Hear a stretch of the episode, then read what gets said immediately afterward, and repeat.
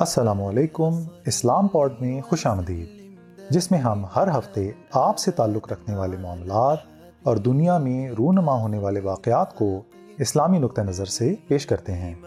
اسلام pod کو اپنے دوستوں اور عزیز و اقارب میں زیادہ سے زیادہ شیئر کریں۔ جزاک اللہ خیر۔ اسلام پوڈ کی ایک اور قسط القدس کی آزادی کیسے ممکن ہے میں خوش آمدید۔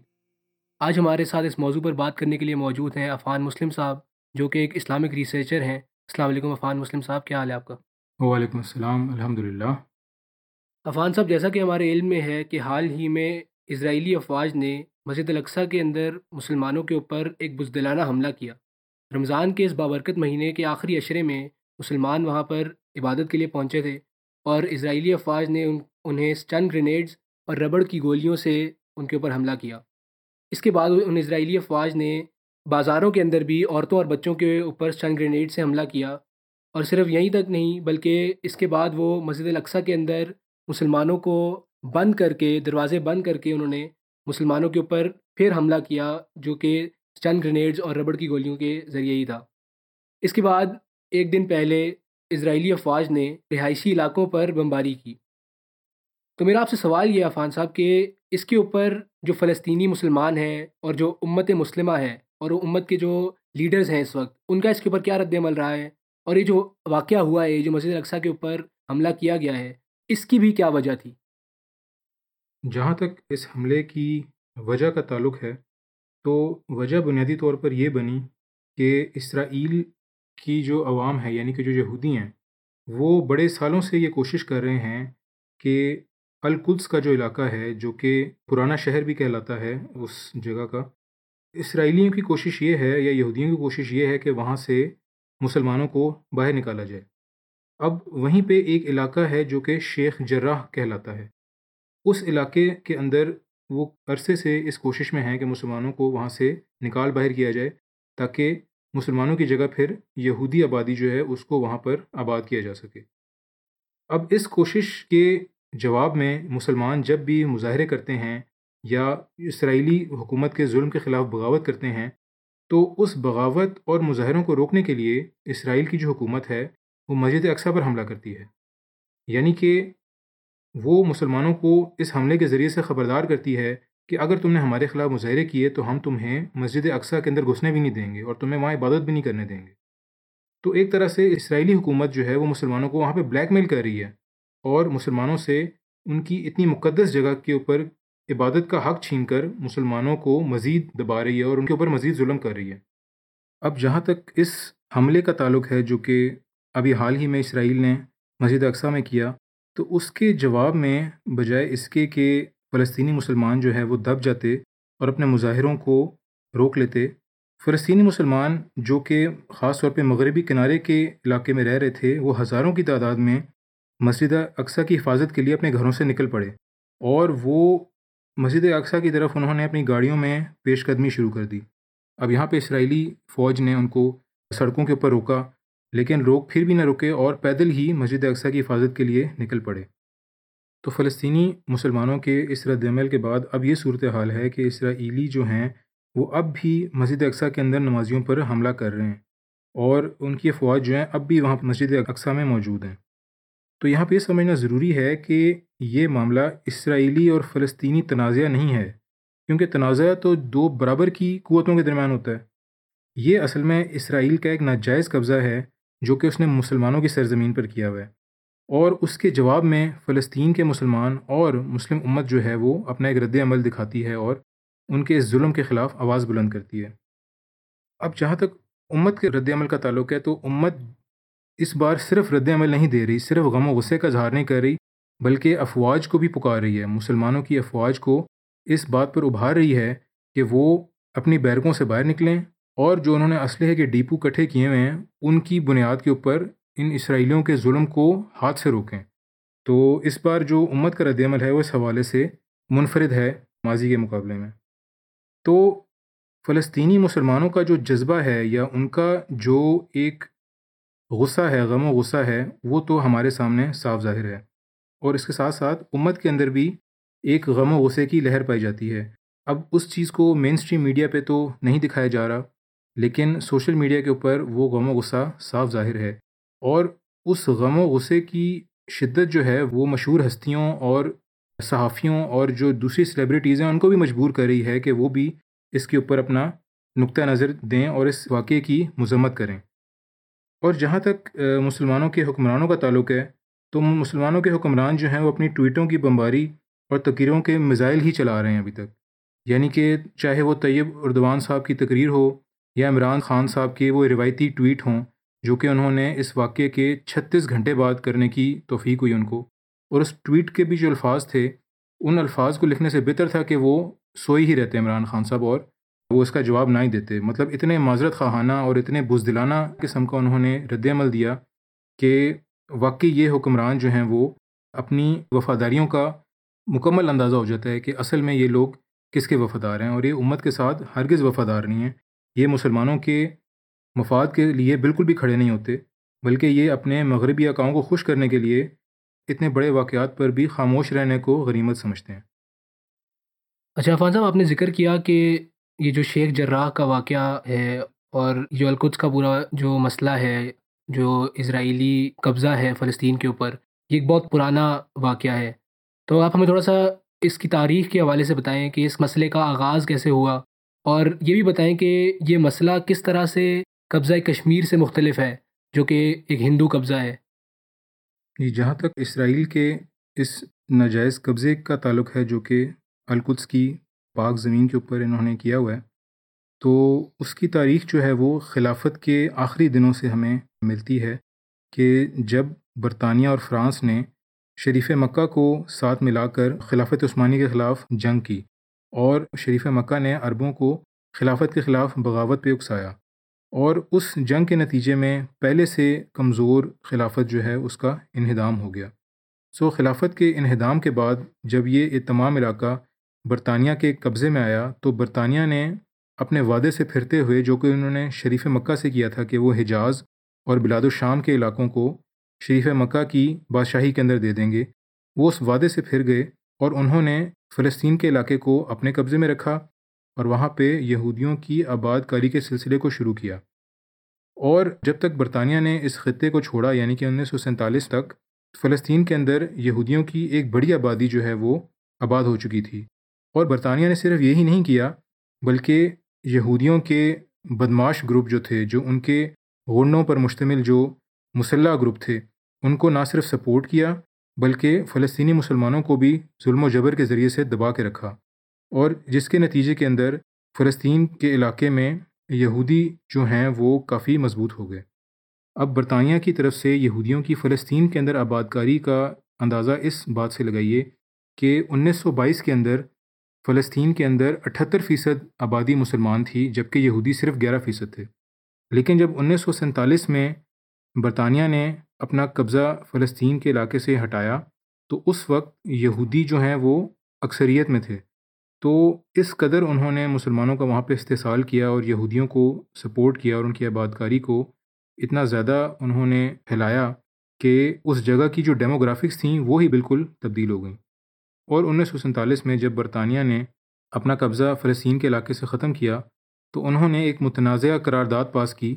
اور اس کے ذریعے سے فلسطین کا بیشتر علاقہ جو کہ فلسطین کی مغربی سرحد کے ساتھ ساتھ تھا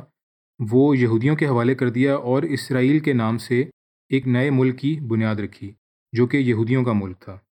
تو اس طرح سے برطانیہ نے فلسطینی مسلمانوں کا استحصال کرتے ہوئے ان کے علاقے پر یہودی قبضے کو یقینی بنایا، اور یہی وہ فساد کی جڑ ہے جس کا پھل جو ہے وہ آج فلسطینی مسلمان وہاں ظلم و جبر کی صورت میں کاٹ رہے ہیں۔ اب جہاں تک اس بات کا تعلق ہے کہ یہ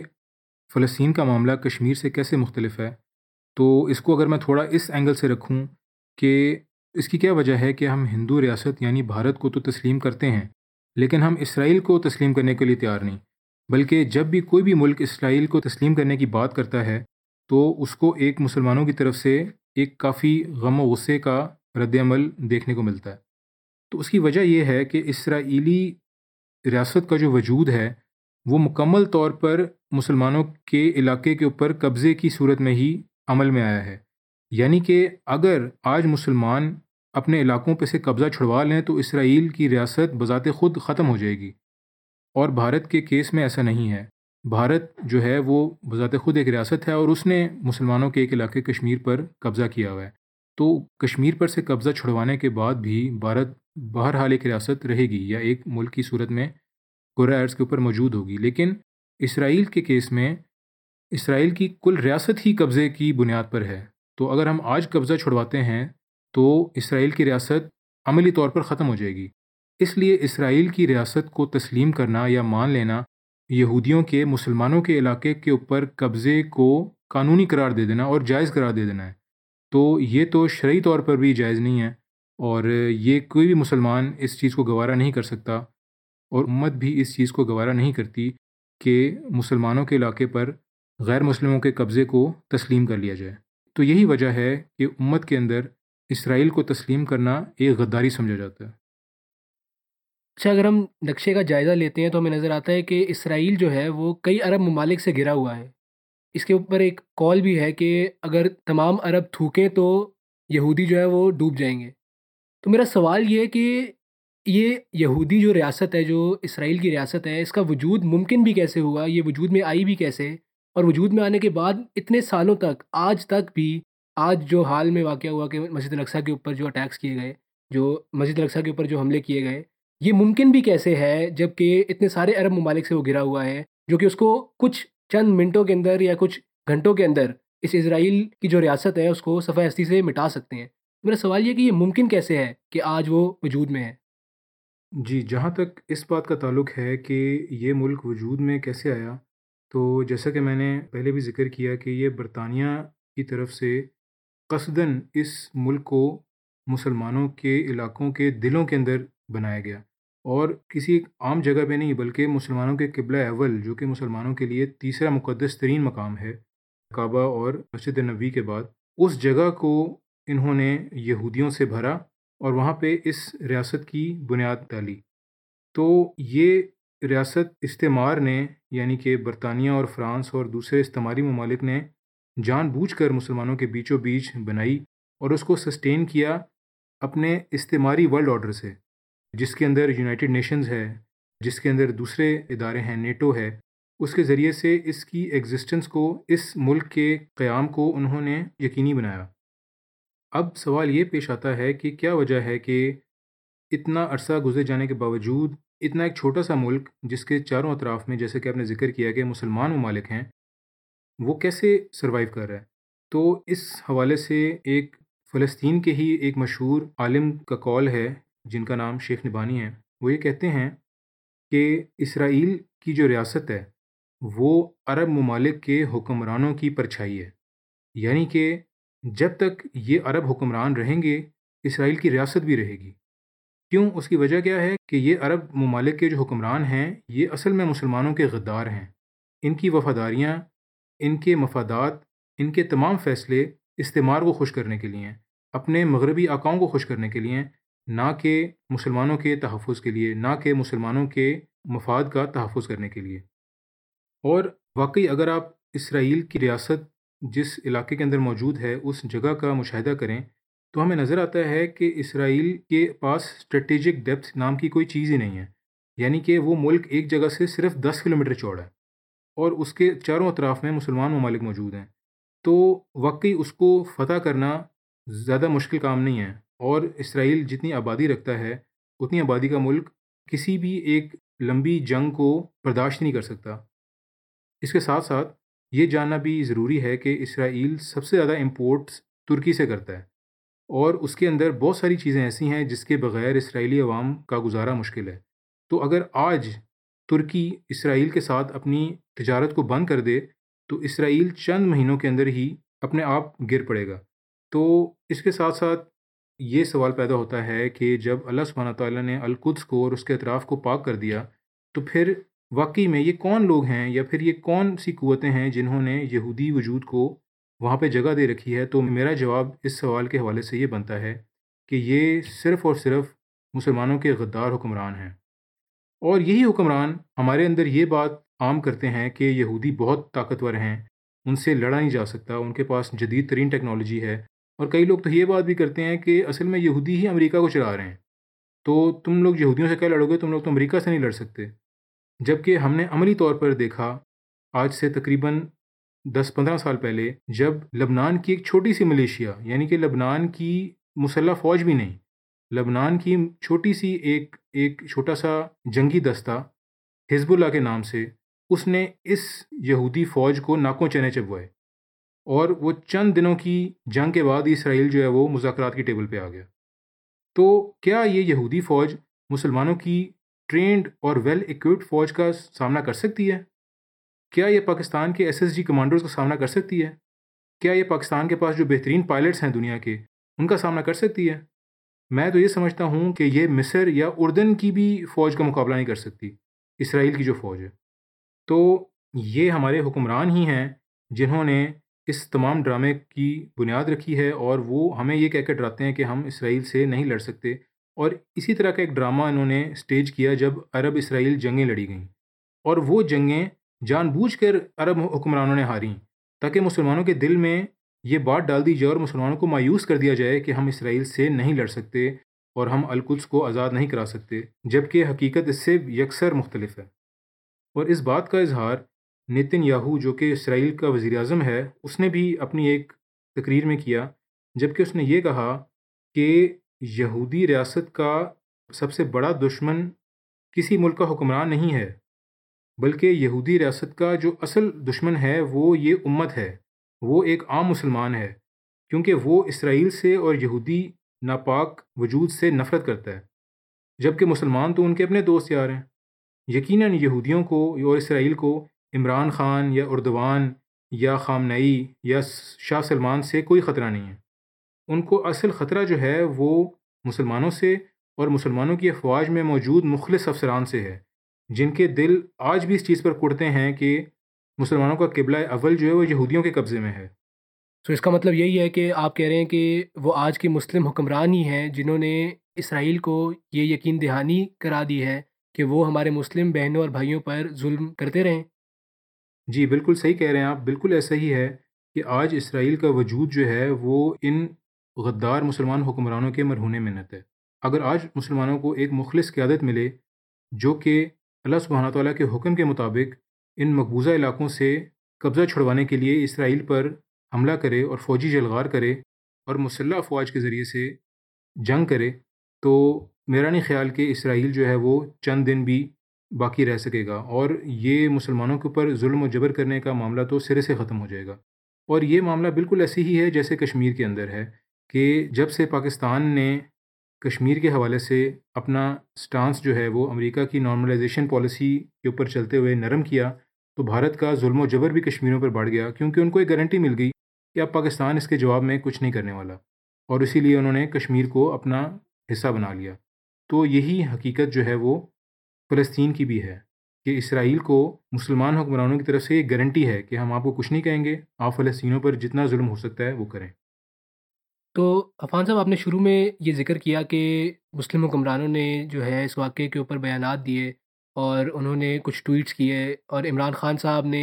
ایک ٹویٹ میں انٹرنیشنل کمیونٹی سے یہ اپیل کی کہ وہ اسرائیل کے اور فلسطین کے اس مسئلے کو حل کریں، اور انہوں نے یہ کہا کہ ہم ان حملوں کی جو ہے مذمت کرتے ہیں۔ اور اسی طرح کا ایک ٹویٹ جو ہے رجب طیب اردگان نے بھی کیا جو کہ ترکی کے صدر ہیں۔ تو میرا آپ سے سوال یہ کہ آپ ان ٹویٹس اور ان حکمرانوں کے اس رد عمل کے بارے میں کیا سوچتے ہیں اور کیا خیال رکھتے ہیں؟ جی اس حوالے سے میں تو یہی کہوں گا کہ یہ معاملہ بالکل اسی طرح سے ہے جیسے کہ کشمیر کے اوپر عمران خان صاحب ٹویٹس کرتے ہیں، کہ کشمیر کا بھی معاملہ ایسے رہا کہ یہ ٹویٹس کرتے رہ گئے اور بھارت نے وہاں پہ اپنا نہ صرف قبضہ جما لیا بلکہ وہاں پہ مسلمانوں کا ایک استحصال کرنا شروع کر دیا، اور وہ آج کشمیر کا جو علاقہ ہے، مقبوضہ کشمیر کا جو علاقہ ہے، وہ دنیا کی سب سے بڑی جیل کی صورت میں ہمیں نظر آتا ہے۔ اور اس کے اندر عسکری اور سول دونوں حکمرانوں کی بات ہو رہی ہے کہ ان حکمرانوں کی طرف سے یہ بات کہ اس مسئلے کا ایک کوئی سیاسی حل جو ہے وہ پیش کیا جائے، یا بین الاقوامی برادری کے سامنے اس بات کو اٹھایا جائے، یا ٹویٹس کے ذریعے سے لوگوں کے اندر اس ظلم کے خلاف ایک کیمپین کی جائے، تو میرا سوال یہ ہے کہ کیا یہ وہی بین الاقوامی برادری نہیں ہے جس نے خلافت کے خاتمے کے بعد اس یہودی وجود کا خنجر جو ہے اس امت مسلمہ کے قلب میں پیوست کیا تھا؟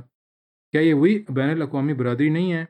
جس نے مسلم حکمرانوں پر یہ دباؤ ڈالا ہے کہ یہودی ریاست کے ساتھ تعلقات کو معمول پر لائیں؟ عمران خان صاحب جب سے وزیر اعظم بنے ہیں وہ کسی نہ کسی طریقے سے یہودی ریاست کو یعنی اسرائیل کو تسلیم کرنے کی بات کر رہے ہیں، کبھی اپنے وزراء کے ذریعے سے، کبھی اپنے ممبر پارلیمان کے ذریعے سے، اور یہ اور یہ سب بین الاقوامی برادری کے پریشر کے اندر ہی وہ کر رہے ہیں۔ تو یہاں پہ بات یہ ہے کہ جو مسجد اقصی ہے یا جو فلسطینی مسلمان ہیں وہ بین الاقوامی برادری کے منتظر نہیں ہیں، کیونکہ وہ یہ جانتے ہیں اور امت بھی یہ جانتی ہے کہ اصل میں یہی فساد کی جڑ ہیں اور انہوں نے کبھی اس مسئلے کو حل نہیں کرنا۔ اور جو لوگ واقعی اس چیز پر یقین رکھتے ہیں کہ بین الاقوامی برادری کے سامنے بات کرنے سے یا تقریریں کرنے سے یا ٹویٹس کرنے سے فلسطین یا کشمیر کا مسئلہ حل ہو جائے گا، تو ان کے سامنے میں یہ سوال رکھتا ہوں کہ کل کو اگر مسجد حرام کے اوپر کوئی غیر مسلم فوج قبضہ کر لیتی ہے تو کیا یہ ہمارے حکمران جو ہیں اس وقت بھی صرف ٹویٹس کر رہے ہوں گے اور بین الاقوامی برادری کے سامنے تقریریں کر رہے ہوں گے؟ ہاں بالکل ایسے ہی ہے، وہ واقعی یہ کر رہے ہوں گے، کیونکہ وہ لوگ مسلمانوں کے ساتھ مخلص ہیں ہی نہیں، اور اصل میں ان کا خدا جو ہے وہ وہ نہیں ہے جو مسلمانوں کا خدا ہے۔ ان کا خدا جو ہے یا ان کے جو بت ہیں وہ موجودہ سرمایہ دارانہ نظام ہے، اور یہ استعماری ممالک ہیں جن سے پوچھ کے وہ اپنا ہر قدم اٹھاتے ہیں،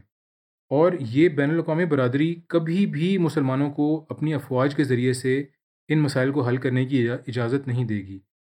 بلکہ وہ تو ان تمام مسائل کو پیدا کرنے والی ہے۔ تو یقیناً بین الاقوامی برادری کے سامنے اس بات کو رکھنے کا یا یونائٹڈ نیشنز کے اندر اس بات کو اٹھانے کا ہرگز کوئی فائدہ نہیں ہے۔ اور جہاں تک طیب اردوان صاحب کا تقریروں کے اندر دھمکیاں دینے کا تعلق ہے اسرائیل کو، یا عمران خان صاحب کی طرف سے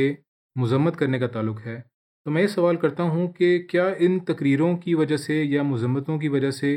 اسرائیلی افواج کے دلوں میں خوف بیٹھ جائے گا یا ان کی ٹانگیں کانپ اٹھیں گی؟ ہرگز نہیں، وہ تو اپنا ظلم ویسے ہی جاری کیے ہوئے ہیں اور کئی سالوں سے کر رہے ہیں۔ تو یقیناً ان مذمتوں کا اور ان تقریروں کا اور ان گیدڑ بھبکیوں کا فلسطینی مسلمانوں کو کوئی فائدہ نہیں ہے، وہ بالکل ویسے ہی ظلم و جبر کا شکار ہیں جیسے کہ وہ کئی دہائیوں سے چلے آ رہے ہیں۔ تو ان مسلمان حکمرانوں کی طرف سے دیے گئے رد عمل کا مقصد صرف مسلمانوں کے غصے کو ٹھنڈا کرنا ہوتا ہے۔ یہ لوگ نہ اصل حل کے لیے سنجیدہ ہیں اور نہ ہی اس کے لیے کوئی کوشش کرنا چاہتے ہیں۔ اور اس بین الاقوامی برادری کا جو سب سے بڑا اسٹیک ہولڈر ہے، یا جس کو میں کہوں گا کہ جو اس گلوبل ولیج کا لیڈر ہے، یعنی کہ امریکہ، جس کے سامنے یہ لوگ اس ظلم کو اجاگر کر کے ہم پہ احسان کرتے ہیں کہ ہم نے فلسطین کے لیے آواز بلند کی، ہمیں یہ بھی دیکھنا چاہیے کہ ان کا اس معاملے کے اوپر کیا موقف ہے۔ تو ہم یہ دیکھتے ہیں کہ نئے امریکی صدر جو بائیڈن کی بھی وہی پالیسی ہے جو کہ ڈونلڈ ٹرمپ کی تھی، یعنی کہ جو بائیڈن بھی ٹو اسٹیٹ سلوشن کی بات کرتا ہے، یعنی کہ اسرائیل کو بھی تسلیم کر لیا جائے اور فلسطین کے پاس جتنا تھوڑا بہت علاقہ بچ گیا ہے وہ اس کے اندر فلسطین کی ریاست کو قائم کیا جائے، تاکہ یہ معاملہ جو ہے وہ اسرائیل کے قبضے کو یقینی بناتے ہوئے حل کیا جائے۔ اور اس کے ساتھ ساتھ صرف یہ ہی نہیں بلکہ امریکہ تمام مسلم ممالک کے اوپر دباؤ بھی ڈالتا ہے کہ وہ نہ صرف اسرائیل کو تسلیم کریں بلکہ اس کے ساتھ مضبوط تجارتی تعلقات بھی استوار کریں، جیسا کہ حال ہی میں متحدہ عرب امارات نے اسرائیل کو تسلیم کیا۔ تو بات یہ ہے کہ امریکہ اور اس کے جتنے بھی ہواری ہیں جو کہ اس موجودہ سرمایہ دارانہ ورلڈ آرڈر کے علم بردار ہیں، وہ تو اس مسئلے کو حل کرنا ہی نہیں چاہتے، وہ تو مسلمانوں کے علاقے سے قبضے کو چھڑوانا ہی نہیں چاہتے، وہ تو بلکہ اسرائیل کے قبضے کو ایک قانونی شکل دینا چاہتے ہیں تاکہ اسرائیل کو ایک ملک کے طور پر تسلیم کروایا جائے، نہ صرف تمام دنیا سے بلکہ مسلمانوں کے ممالک سے بھی۔ تو یقیناً بین الاقوامی برادری یا یو این یا امریکہ یا جتنی بھی یہ دنیا کی سپر پاورز ہیں، ان کے ذریعے سے اس مسئلے کو کبھی حل نہیں کیا جا سکتا اور نہ ہی اس مسلمانوں کے علاقے کے اوپر سے قبضے کو چھڑوایا جا سکتا۔ اچھا عفان صاحب، آپ نے بھی ذکر کیا کہ امریکہ جو ٹو اسٹیٹ سولوشن پیش کرتا ہے، یعنی کہ جس میں مشرقی یروشلم جو ہے وہ فلسطینیوں کے پاس ہوگا اور مغربی یروشلم جو ہے وہ اسرائیل کے پاس ہوگا اور ویسٹ بینک کا جو علاقہ ہے وہ فلسطینیوں کے پاس ہوگا، تو کیا یہ جو سولوشن ہے یعنی کہ نائنٹین سکسٹی سیون سے پہلے کے جو جس طرح بارڈرز تھے، اگر ہم اس چیز کو تسلیم کر لیں تو کیا یہ ایک سولوشن کے طور پر سمجھا جا سکتا ہے؟ جی بالکل، نائنٹین سکسٹی سیون کے اندر جو فلسطین اور اسرائیل کے درمیان حدود تھیں، آج کی جو حقیقت یہ ہے کہ اسرائیل ان حدود کو بھی پار کرتے ہوئے فلسطینیوں کو ایک بہت چھوٹے سے خطے کے اندر قید کر چکا ہے. تو واقعی یہ ایک اس طرح کا ایک حل پیش کیا جاتا ہے مسلمانوں کے اندر کہ اگر نائنٹین سکسٹی سیون والی باؤنڈریز کو اگر ہم دوبارہ سے انشور کر لیں تو ایک مسلمانوں کی ایک طرح سے جیت ہوگی، کیونکہ اس وقت مسلمان بالکل ہی چھوٹے چھوٹے خطوں کے اندر قید کر دیے گئے ہیں اسرائیلی افواج کی جانب سے. میرا یہاں پہ سوال یہ بنتا ہے کہ کیا پورے خطے کے اوپر جو اسرائیل کا قبضہ ہے اس کو قانونی سمجھ کر ایک چھوٹا سا خطہ حاصل کر لینا، کیا مسلمانوں کے لیے یہ کوئی جیت ہوگی؟ یعنی کہ آپ اپنے گھر کا آدھے سے زیادہ حصہ ایک ناجائز قبضے کے اندر گنوا دیں اور باقی حصے کے اوپر خوش ہو جائیں کہ چلو ہم نے کوئی حصہ تو بچا لیا نا. تو یہ بالکل بھی مسلمانوں کے لیے قابل قبول نہیں ہو سکتا، کیونکہ یہ شرعی حکم سے ثابت ہے کہ مسلمان اس علاقے کو غیر مسلموں کے قبضے کے اندر نہیں دے سکتے جس کے اوپر انہوں نے کبھی حکمرانی کی ہو. تو مسلمانوں کے اوپر، اس امت کے اوپر یہ لازم ہے کہ وہ القدس اور فلسطین کے تمام علاقے کو اسرائیلی قبضے سے چھڑوائیں اور اس کے اوپر اسلامی ریاست کا قیام یقینی بنائیں. اور اس حکم کی وجہ سے مسلمانوں کے لیے کسی بھی قسم کا ٹو اسٹیٹ سلوشن جو کہ امریکہ دے رہا ہے یا اسرائیل کو تسلیم کر دینے کی بات جو چل رہی ہے، وہ بالکل بھی قابل قبول نہیں ہے. اور اس حوالے سے سورہ بقرہ کے اندر ایک بہت واضح حکم موجود ہے مسلمانوں کے لیے، جب اللہ سبحانہ تعالیٰ نے ارشاد فرمایا، اور ان کو جہاں پاؤ قتل کر دو اور جہاں سے انہوں نے تمہیں نکالا ہے وہاں سے تم بھی ان کو نکال دو، اور دین سے گمراہ کرنے کا فساد قتل اور خون ریزی سے کہیں بڑھ کر ہے. تو میں سوال کرتا ہوں کہ کیا یہودیوں نے مسلمانوں کو انیس سو چالیس سے لے کر آج تک اپنے گھروں سے نہیں نکالا؟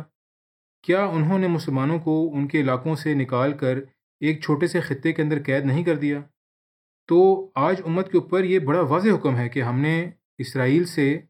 اس قبضے کو چھڑوانا ہے، اور اسرائیل کو بالکل بھی تسلیم نہیں کیا جا سکتا. اور اس قبضے کو چھڑوانے کے لیے صرف مظاہرے نہیں کرنے، صرف ٹویٹس نہیں کرنی، صرف تقریروں میں دھمکیاں نہیں دینی، عملی اقدامات کرنے، اسباب کرنے ہیں. ہم نے ہم نے ہر وہ ممکن سبب کرنا ہے جس کے ذریعے سے اس قبضے کو چھڑایا جائے اور مسلمانوں کے علاقے کو واپس حاصل کیا جائے، جیسے کہ قرآن مجید کا حکم ہے. اچھا، آپ نے یہ کہا کہ ٹویٹ سے اور تقریروں سے اور مظاہروں سے کوئی فرق نہیں پڑنے والا اور یہ جو ہے اس مسئلے کا حل نہیں ہے، اور آپ نے کہا کہ یہ جو مذمتیں ہیں یہ سب بے فضول ہیں اور ان کا کوئی فائدہ نہیں ہے. تو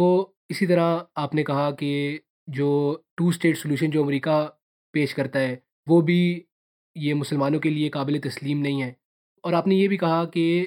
ہمیں عملی اقدامات جو ہے وہ لینے چاہیے. تو وہ میرا سوال یہ کہ وہ کیا عملی اقدامات ہیں جن کی آپ بات کر رہے ہیں، وہ کیا عمل ہمیں کرنا چاہیے آج جو کہ اس مسئلے کا درست حل ہوگا؟ دیکھیں، دنیا کے اندر ہر پیدا ہونے والے مسئلے کا حل جو ہے وہ سیاسی نوعیت کا یا سفارتی نوعیت کا نہیں ہوتا. اگر دنیا کے تمام مسائل بات چیت سے اور قراردادوں سے اور سیاسی طریقے سے حل ہو جاتے تو ہمارے رسول اللہ صلی اللہ علیہ وسلم صرف چند سالوں کے اندر چوہتر جنگیں نہ لڑتے. تو اس موجودہ مسئلے کا، یعنی کہ مسلمانوں کے علاقے القدس اور فلسطین کے اوپر غیر مسلموں کے یعنی یہودیوں کے قبضے کو چھڑوانے کا جو معاملہ ہے، اس کا حل بھی ہمیں شریعت سے یہی ملتا ہے کہ ہم جہاد کے ذریعے سے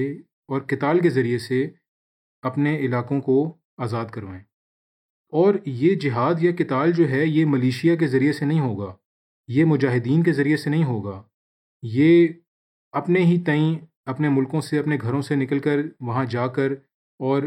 انٹرینڈ اور پرانے اسلحے کے ذریعے سے لڑنے سے یہ مسئلہ حل نہیں ہوگا، یہ قبضہ نہیں چھوٹے گا. اسرائیل کا فلسطین کے اوپر سے قبضہ چھڑوانے کا جو واحد طریقہ ہے وہ ہے مسلم افواج کے ذریعے سے، وہ ہے مسلمانوں کی مسلح بری، بحری اور فضائی افواج کے ذریعے سے. اور ان تمام ممالک کی فوج یعنی کہ پاکستان، ترکی، مصر، اردن، شام، ایران، ان تمام ممالک کی فوج یہ پوری صلاحیت رکھتی ہیں کہ وہ اسرائیل کو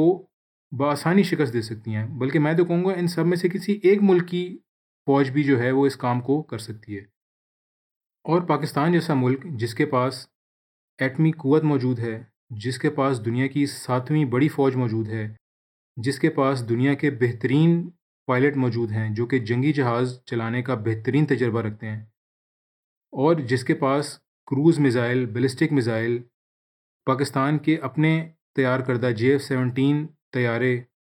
اور بہترین اسلحہ موجود ہے، اور پاکستان کی فوج نہ صرف جذبہ رکھتی ہے بلکہ عملی طور پر بھی جنگ کے میدان میں اپنی صلاحیتوں کا اظہار کر چکی ہے۔ پاکستان کی فوج وار ہارڈنڈ ہے، یعنی کہ جنگ کے اندر سے گزر کر جنگ کا تجربہ حاصل کر چکی ہوئی ہے، اور اس کے مقابلے میں اسرائیل کی جو فوج ہے وہ بزدل ہے، وہ موت سے ڈرتے ہیں، اور آج تک انہوں نے صرف نہتے شہریوں اور پتھروں سے مقابلہ کرنے والے عام شہریوں کو ہی تشدد کا نشانہ بنایا ہے۔ اس کے علاوہ اسرائیل کی فوج کا کوئی تجربہ نہیں ہے میدان جنگ میں، اور جیسا کہ میں نے پہلے ذکر کیا کہ اسرائیل نے حزب اللہ جیسی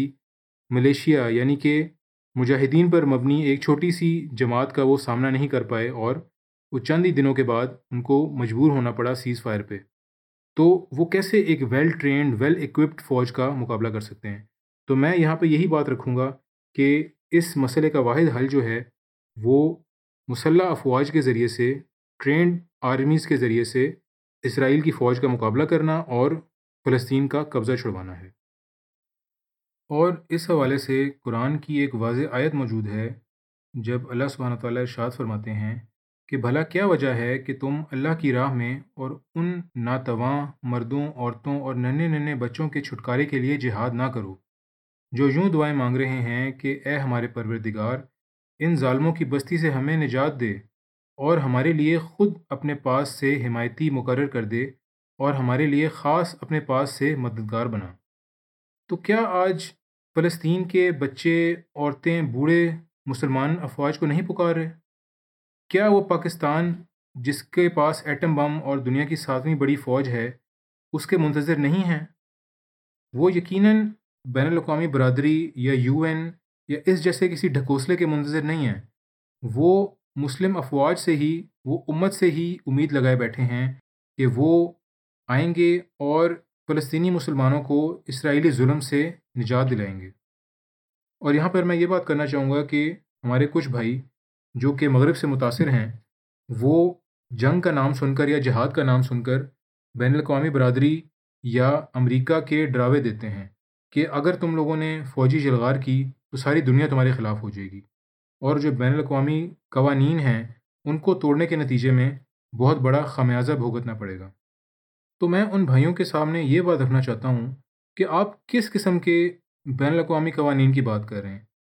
کیا یہ وہی بین الاقوامی قوانین نہیں ہیں، اور کیا یہ وہی انسانی حقوق کی قراردادیں نہیں ہیں جن کو یہ کفریہ ممالک، جن کو یہ مشرکین خود توڑتے ہیں؟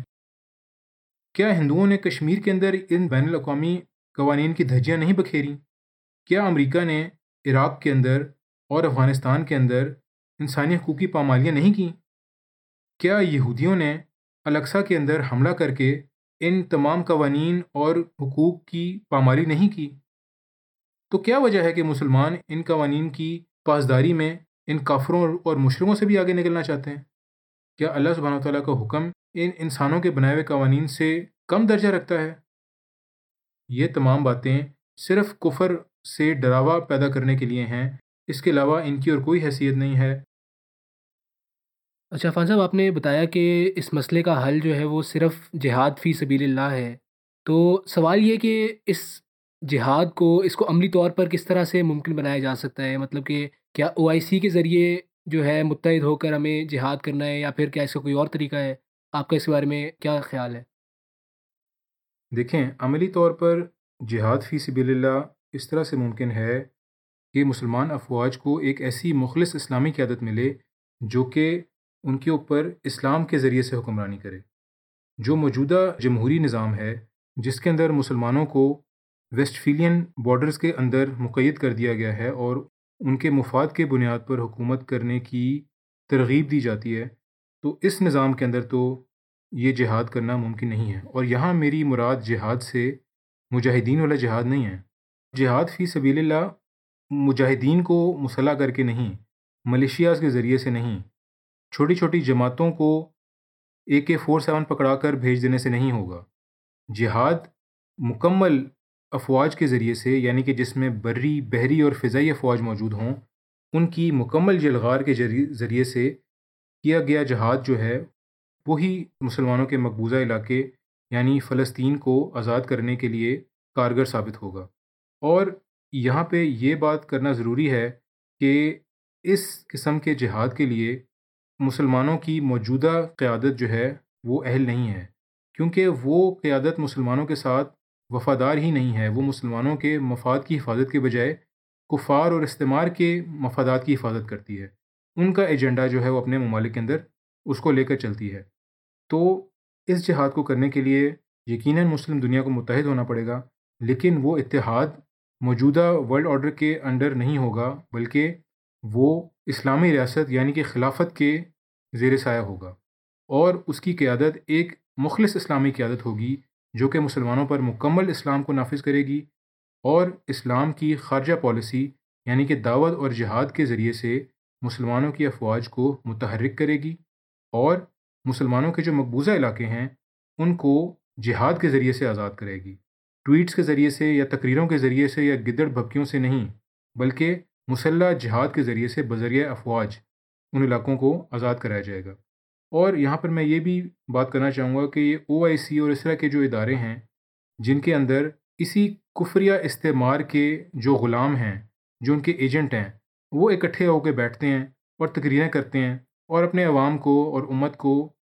ٹھنڈا کرنے کی اور ان کے غصے کو کم کرنے کی کوشش کرتے ہیں۔ تو اس طرح کے ادارے بھی استعماری ادارے ہی ہیں جن کا کام صرف مسلمانوں کو مزید مایوسی کی طرف لے کے جانا ہے۔ ان کا اس اتحاد کے اندر یا جہاد بذریعہ فوج کے اندر کوئی کردار نہیں ہو سکتا۔ سو اس مسئلے کا واحد حل جو ہے وہ خلافت کے ذریعے سے ہی ممکن ہے، وہ اسلامی نظام کے ذریعے سے ہی ممکن ہے۔ ارے یہ جو مسئلہ ہے پورا القدس کا یا فلسطین کا جو مسئلہ ہے، یہ کہا جاتا ہے کہ یہ عرب قوم کا، عرب ممالک کا مسئلہ ہے، تو ہم جو پاکستان میں رہتے ہیں ہمارا اس میں کیا کردار ہے، یا کوئی کردار ہے بھی یا نہیں ہے؟ آپ نے ایک بہت اہم نقطے کی طرف یہ توجہ دلائی ہے کہ واقعی چند لوگوں کے خیال میں یہ مسئلہ جو ہے وہ عرب ممالک کا ہے یا فلسطینی قوم کا ہے، تو پاکستان کو اس کے اندر جذباتی ہونے کی کیا ضرورت ہے؟ میں تو یہ بات کروں گا کہ ایسی بات وہ لوگ کرتے ہیں جو کہ مسلمانوں کے درمیان بھائی چارے اور ایک امت کا جو ایک تصور ہے اس کو نہیں سمجھ پاتے، اور وہ اس بات کو نہیں سمجھ پاتے کہ اسلام کیسے مسلمانوں کو آپس میں جوڑتا ہے، اور یہ رشتہ خون کے رشتے سے زیادہ مضبوط ہوتا ہے کہ ایک حدیث کے مطابق جب کسی ایک حصے کو تکلیف ہوتی ہے تو پورا جسم اس کی وجہ سے تڑپ اٹھتا ہے۔ تو یہ اس طرح کا آرگومنٹ وہ لوگ رکھتے ہیں جو کہ اس کیفیت کو،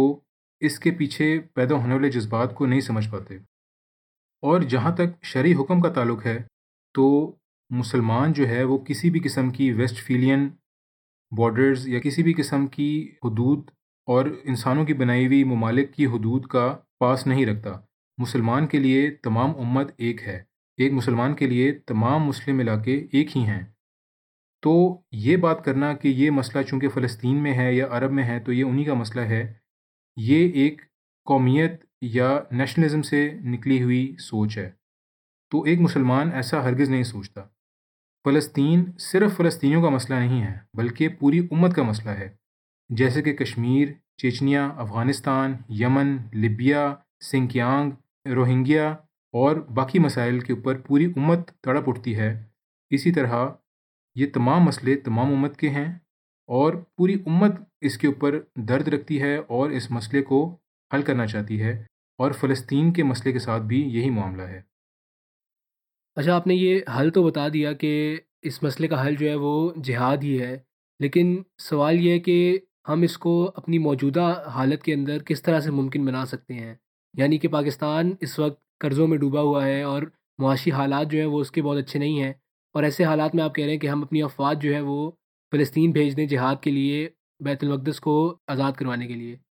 تو سوال یہ کہ اس کو ہم کس طرح سے ممکن بنا سکتے ہیں ان حالات کے اندر؟ اچھا، جہاں تک اس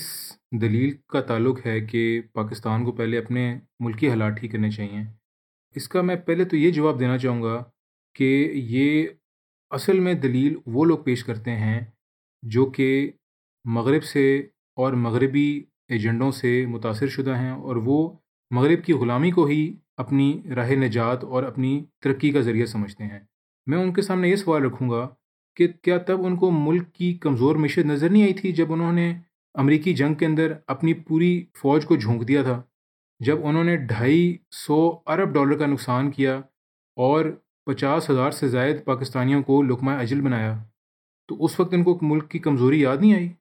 کیا ان کو ملک کی کمزور معیشت اور کمزور اندرونی حالات نظر نہیں آئے؟ تو بات یہ ہے کہ جب اللہ تعالیٰ کے حکم کی بات آتی ہے تو کیا تب آپ کو کمزور معیشت نظر آتی ہے، اور کیا تب آپ کو اپنے ملک کے حالات ٹھیک کرنے کا خیال آتا ہے؟ تو بات اصل میں یہ ہے کہ جب اللہ تعالیٰ کا ایک واضح حکم موجود ہے تو ہمیں اس حکم کو پورا کرنے کے لیے اسباب پیدا کرنے ہیں، نہ کہ اس حکم سے بچنے کے لیے بہانے گڑنے ہیں۔ اور یہ بات بھی کسی حد تک درست ہے کہ موجودہ سرمایہ دارانہ جمہوری نظام میں، موجودہ سیٹ اپ کے اندر، موجودہ ورلڈ آرڈر کے اندر یہ واقعی ممکن نظر نہیں آتا